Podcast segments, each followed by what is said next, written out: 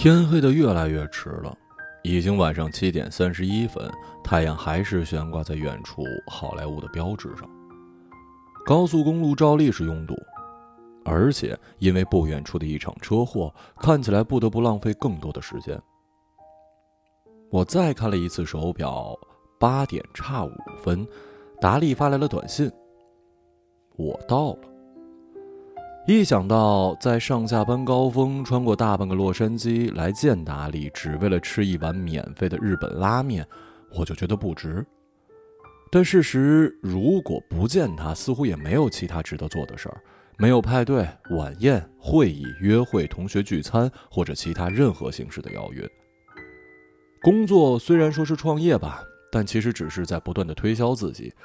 而前路如何呢？却并不决定在自己手里，全部凭金主高兴不高兴。除却偶尔得奖或者是被报纸报道的成就感之外，更多的是挫败，是不知道为什么花光积蓄读完了硕士，考完了各种资格证书之后，还要过这么落魄动荡的生活。如果家里很有钱，如果有绿卡，如果有美国男朋友的话，一切都会轻松许多。我在看剧和逛论坛的瞬间这么想着。我有些羡慕比我小几岁的室友，他还年轻，还可以愤怒、抱怨、冷漠，可以心安理得地问父母要钱，而我只能装作对一切都不在乎。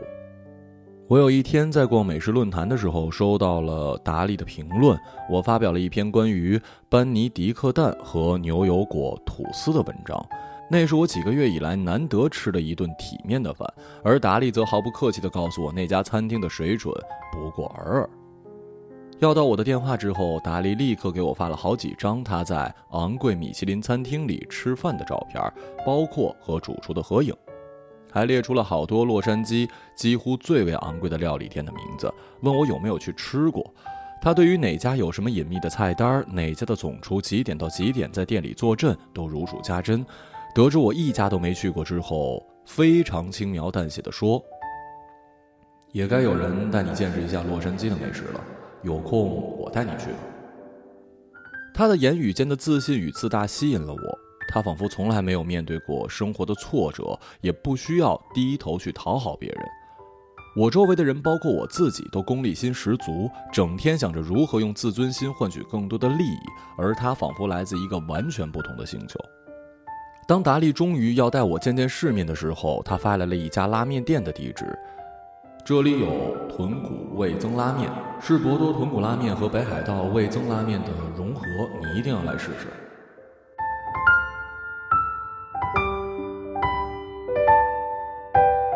拉面店在达利公司附近。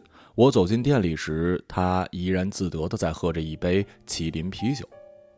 他稍微冲我欠了一下身，招招手让我在他身边坐下。他并不高大帅气，也不如我想象中那么气宇轩昂。相反，他的五官都十分平淡，仿佛可以轻易地遁到黑色的墙壁里。你会吃到你这辈子吃过最好的拉面。他很平静地说：“确实是非常正宗的拉面店，模仿日本的风格，把面碗装饰在墙上。除了饺子跟炸鸡之外，就只有拉面。但拉面的种类又非常多，光味增就有十几种选择。”猪肉叉烧、鸡肉叉烧、溏心蛋、杂鱼干和各种蔬菜配菜也一应俱全。论豚骨拉面，我还是最喜欢博多口味。我在纽约吃过一家叫做益丰堂，真是惊为天人呢。他喝完了啤酒，又要了一杯。不知道你有没有听说过这家店啊？益丰堂吗？香港有很多家，第一家开的时候还有人去排队，等开了十多家之后，生意就不过了了了。是吗？他有一阵子都没有开口说话，我看着啤酒杯上凝成一层细细的小水珠，他每次拿起杯子，水珠都会滚落到桌面。嗯，你做什么工作呀？在汤碗见底时，他终于找到了新的话题，在创业，目前正在融资。我最好的朋友是洛杉矶很有名的天使投资人。他立刻说：“因为话题讲入了他熟悉的领域而兴奋起来。他放下手中被揉成一团的餐巾纸，舒服地靠近了椅背儿。如果你哪天能够得到他的赏识，你就离成为亿万富翁不远了。可是得到天使轮投资的公司，百分之九十在一年之后都倒闭了。我也要了一瓶啤酒，因为不想破坏口红，所以用吸管一点一点喝着。但是他不一样。达利重新挺直了腰板，放下手中的啤酒。他在五年前投资一家公司，现在已经准备上市了。今年的 IPO 市场确实不错，第一季度已经有二十五家公司上市了。他投资的公司可不是那种小打小闹的。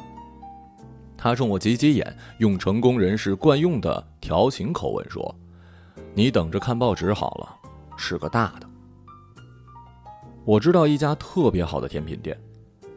他又冲我挤挤眼，故意站起来的时候，轻轻碰了一下我的腰，然后打了一个 Uber。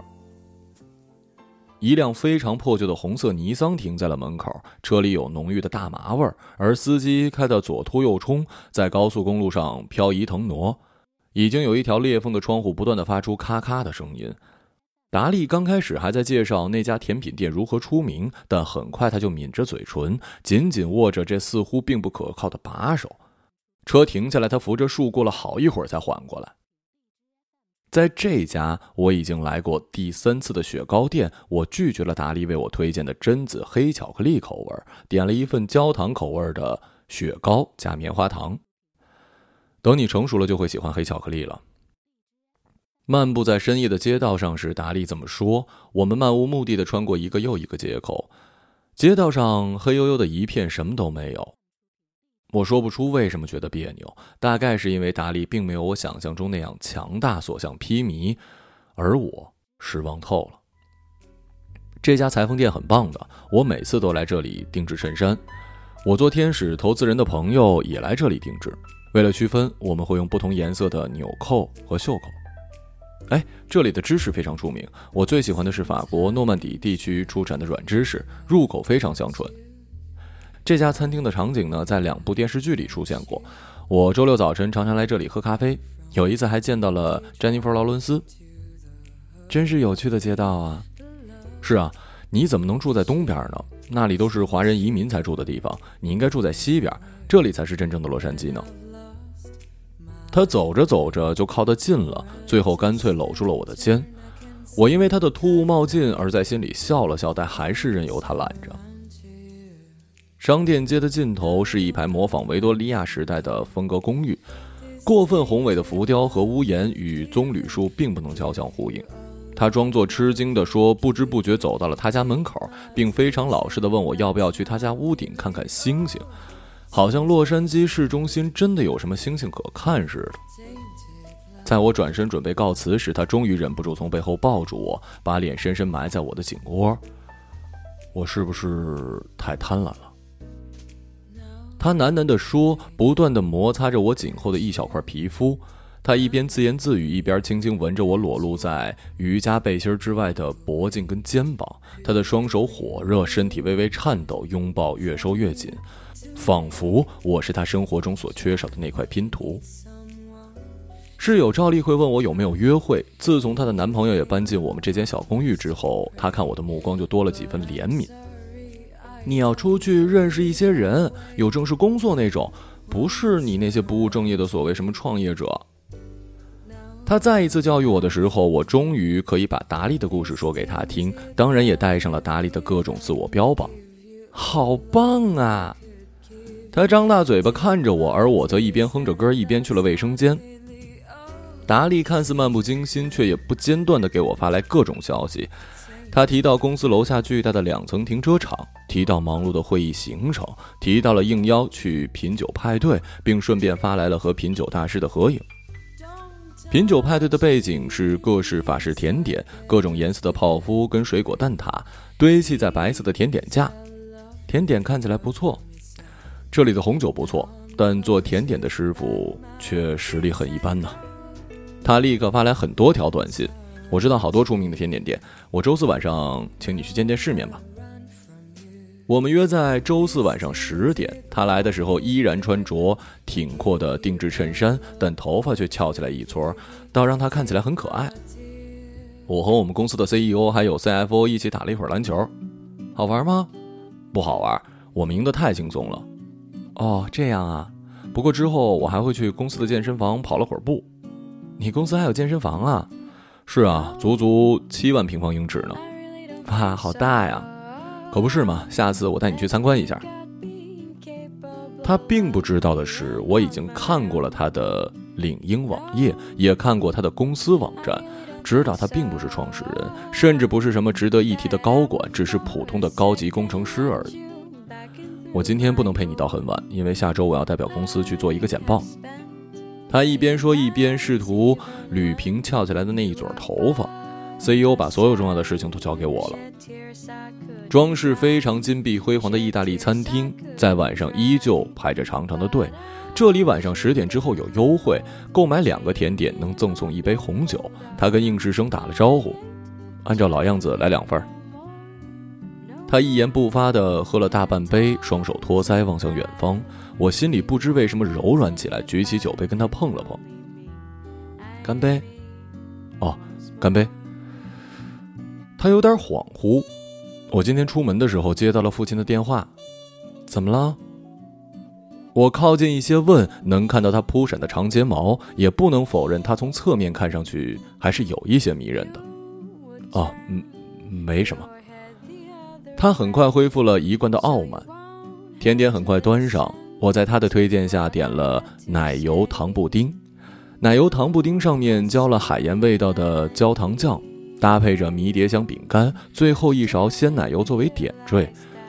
但无论如何，奶油糖还是太过甜腻，而海盐、焦糖和迷迭香混在一起，总有一种相互不兼容的怪异，是不是很特别且有层次啊？他看着我，教我先尝一下鲜奶油，再用饼干蘸一点焦糖酱，最后把所有的混到一起吃。如果你有像我这样的出身，就不会甘于吃。随便哪里都能买到的平凡食物了。他破天荒的喝多了，并且像小孩子一样坚持要我送他回家，然后再打车。我穿着高跟鞋哒哒哒走在有一些陈旧的路上，常常要小心鞋跟卡进水泥板的地缝里。他住在洛杉矶，算是高档的区域，周围都是昂贵的酒吧跟餐厅，还有巨大的奢侈品店 logo。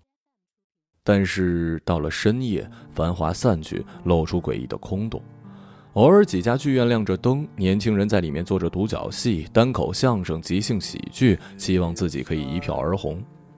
而流浪汉因为天气变暖，都在街边席地而坐，喝啤酒、抽大麻，其中一个还捡了一个旧沙发，俨然成为流浪世界中的国王。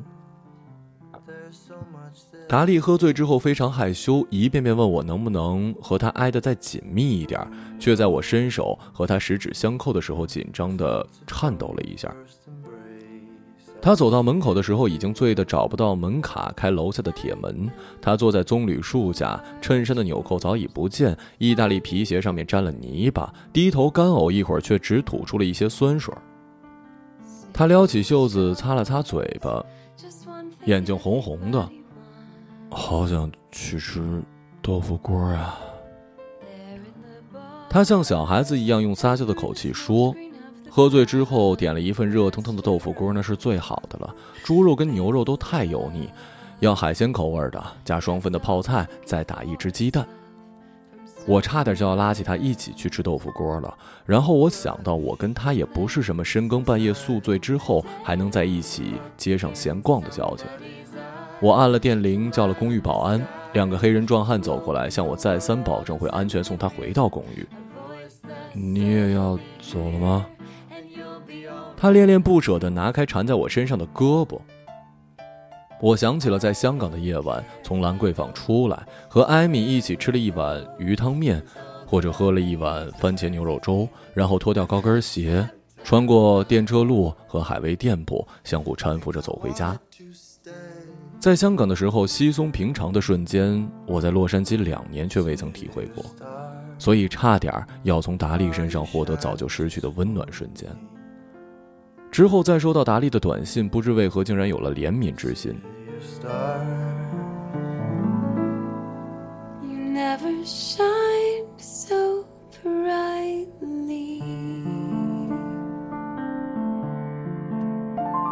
你男朋友挣多少钱呀？室友看到我笑着回复短信，好奇的问：“哦，我还不知道呢，快问问，没什么钱就别浪费时间了啊。”他颇为老道的说。我从网上知道，达利从一所普通的大学毕业，读的是历史系，然后网络授课得到了一个编程的证书。交谈的时候，他总会很小心的避免谈及自己。我知道了他的朋友在意大利卖的名画的价钱，知道了他父亲养赛马的名字，也知道了他公司每天午餐的菜单。但对他本人，他喜欢什么，他热爱什么，他想要成为什么样的人，都一无所知。在非常寂寞的时候，我也试图向他倾诉我的生活，比如正在谈判中的一桩生意，比如被违约后不得不请律师介入，比如因为资金流出现了问题而不得不取消的旅行。他回答：“哦，好的。”以及再夹杂几个表情图案。深夜跟律师打完了令人沮丧的电话，我蹲坐在办公室门口的台阶，一边擦眼泪一边给他发消息，而他照例发来一个表情：“你怎么对我这么冷漠？”你到底喜欢我吗？你是在开玩笑吗？还是在抱怨啊？好在艾米看到我更新脸书状态之后，立刻打电话过来安慰我。我和他讲了长长的电话，就像我们在香港时那样常做的。你到底在搞什么鬼啊？挂了电话，我看到达利的短信。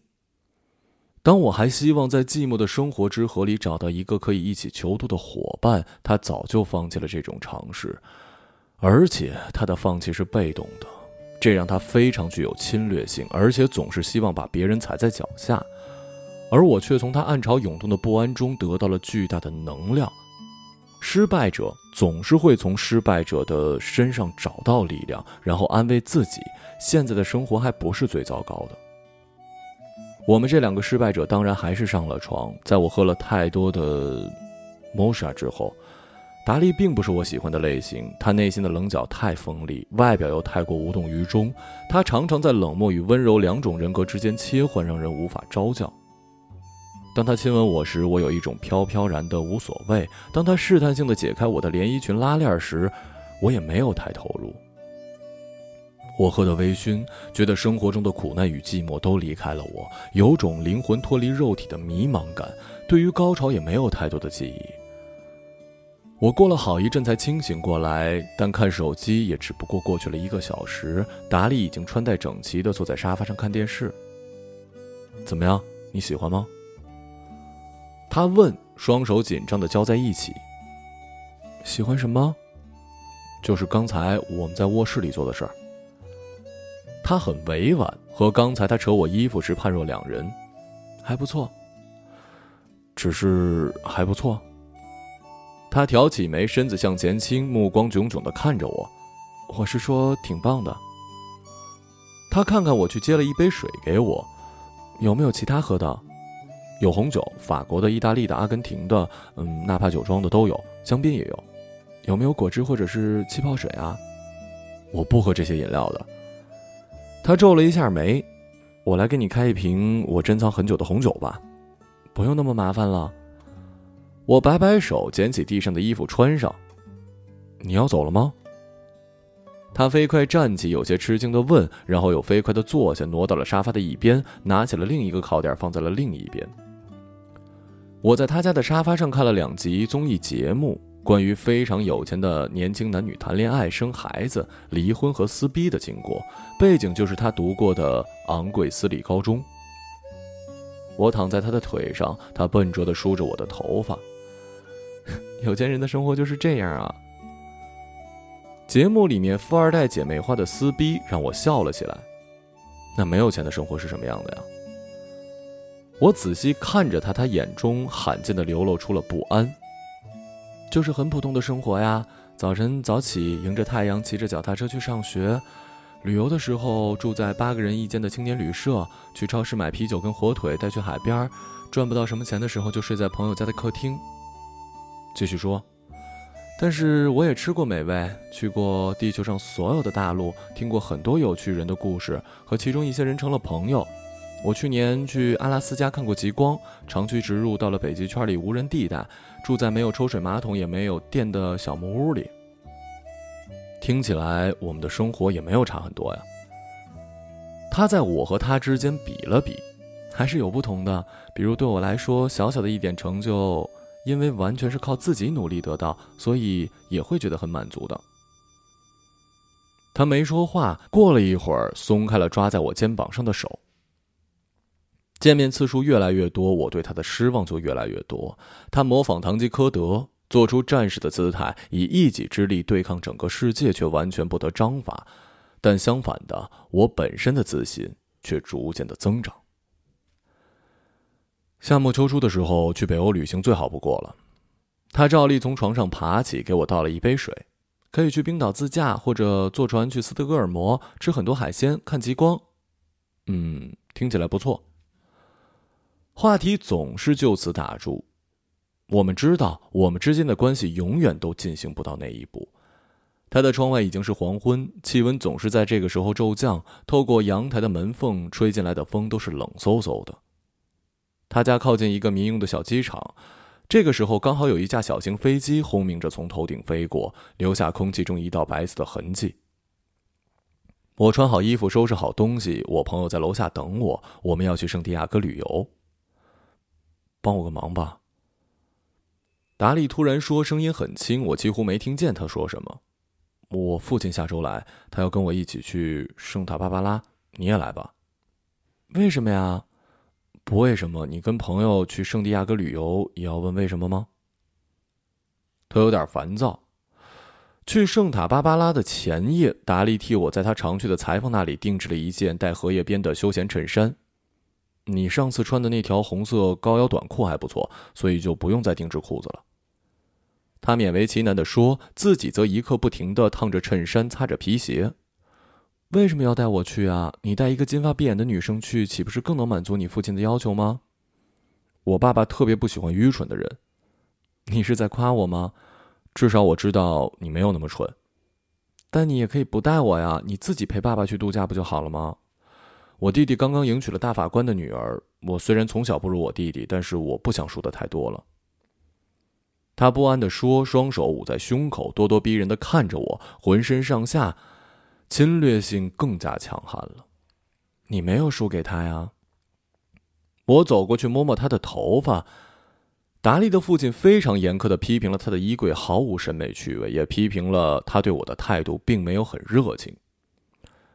做人不能那么势利，要一视同仁，因为你不知道未来会发生什么。他很严肃的说，并命令达利在公众场合牵着我的手，这样看起来才像样。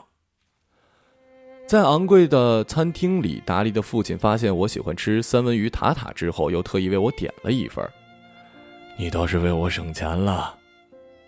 达利父亲看起来非常真挚的冲我笑，这也是他对我说过唯一的一句话。当然，他也没有怎么跟达利说。他跟品酒大师交流时，完全将达利晾在一边。大师问达利是不是他的秘书，他才不经意的摆摆手，说是他的儿子。但是他却一刻不停地向别人展示达利弟弟婚礼的视频和那个女孩的照片是那种常见的金发碧眼的美女，穿着得体的收腰连衣裙，裙摆完全遮住了膝盖，但是在后背却颇有心机地露出一块美丽的肌肤。女孩有恰到好处的端庄与机灵，她脚上美丽的银色高跟鞋露出了她擦着大红色指甲油的脚趾。她是那么与众不同，但是又那么平凡，就像所有故事里那个举止得当的女主角一样。我看着达利直勾勾地盯着视频，焦虑、沮丧、怨恨、嫉妒，让他快要燃烧了。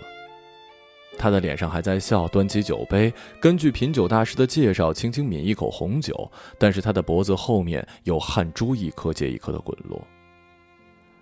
你喝太多了，得品。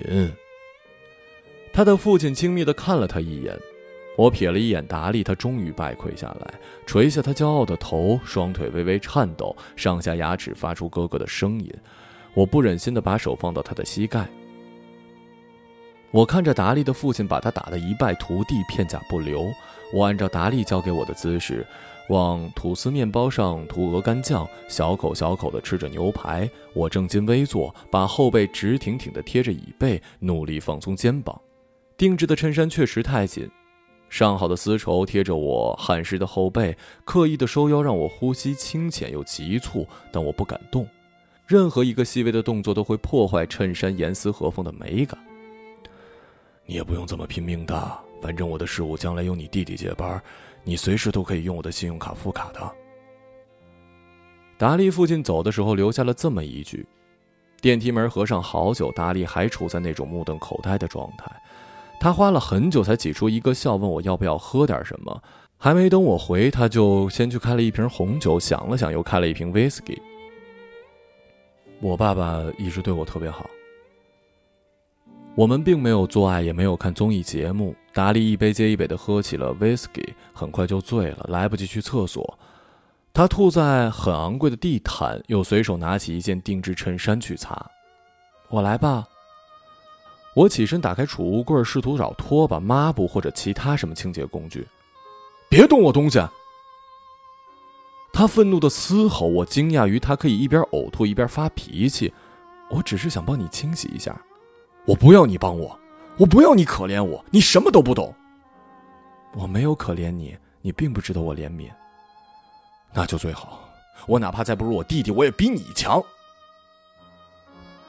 我接了一杯自来水放在他的手边，脱下身上的定制衬衫，换来我来时穿的 T 恤。对不起，我也不知道我我我刚才为什么说了那些蠢话。他突然埋进手掌间哭泣，呜咽了一会儿，又俯身去呕吐，接着又哭，最终变成了豪气。为什么我一直这么努力，却一事无成，也一无所有啊？他伤心的捶着自己的大腿，让我几乎要原谅他说过的话了。你今晚不能留下来吗？他从浴室走出来，用毛巾擦着手，努力用一个惯用的蛮横语气说。一直以来，他都充满了优越感的姿态跟我相处，营造一种令我仰慕的生活，享受着凌驾于我之上的快感。但是偏偏他的能力无法与他的期望匹配，他对自己的厌恶可能比他父亲对他的厌恶还要多。你怎么从来不问我能不能留下来过夜？从来不问我能不能做你的女朋友啊？他的语气中除了蛮横，竟然多了一丝撒娇。我对你来说这么没有吸引力吗？我走过去，缓缓抚摸她的金发，又捏了捏她肩膀上紧张的结在一起的肌肉。说实话，确实没有。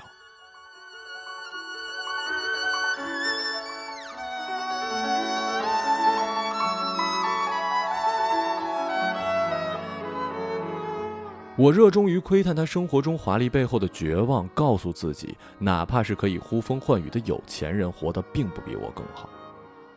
两个人一起寂寞，总比一个人孤单要容易。但当他毫不在乎的将一切摊在我面前时，我突然失去了那种高高在上、洞察一切的快乐。他有他不为人知的黑暗秘密，我又何尝不是呢？但我为什么要待在原地，等着黑暗将我吞噬？你男朋友看起来很有钱呀，给你买这么贵的衬衫，你要好好把握条件这么好的男人啊！我出发前在客厅试衣服，室友忍不住走过来摸了摸衬衫的质感。我自己的条件也不差呀。突然，这句话就冲口而出。几个月以来，我头一次觉得自己的生活不是那么一无是处。我最后关上了他豪华公寓的那过分沉重的实木大门。他怅然若失地望着我，问我能不能再吻他一下。我在门完全掩上之前，轻轻捏了捏他的手指。从今往后，希望有足够的力量面对糟糕的生活跟糟糕的自己。在电梯打开的一刹那，我这么对自己说：“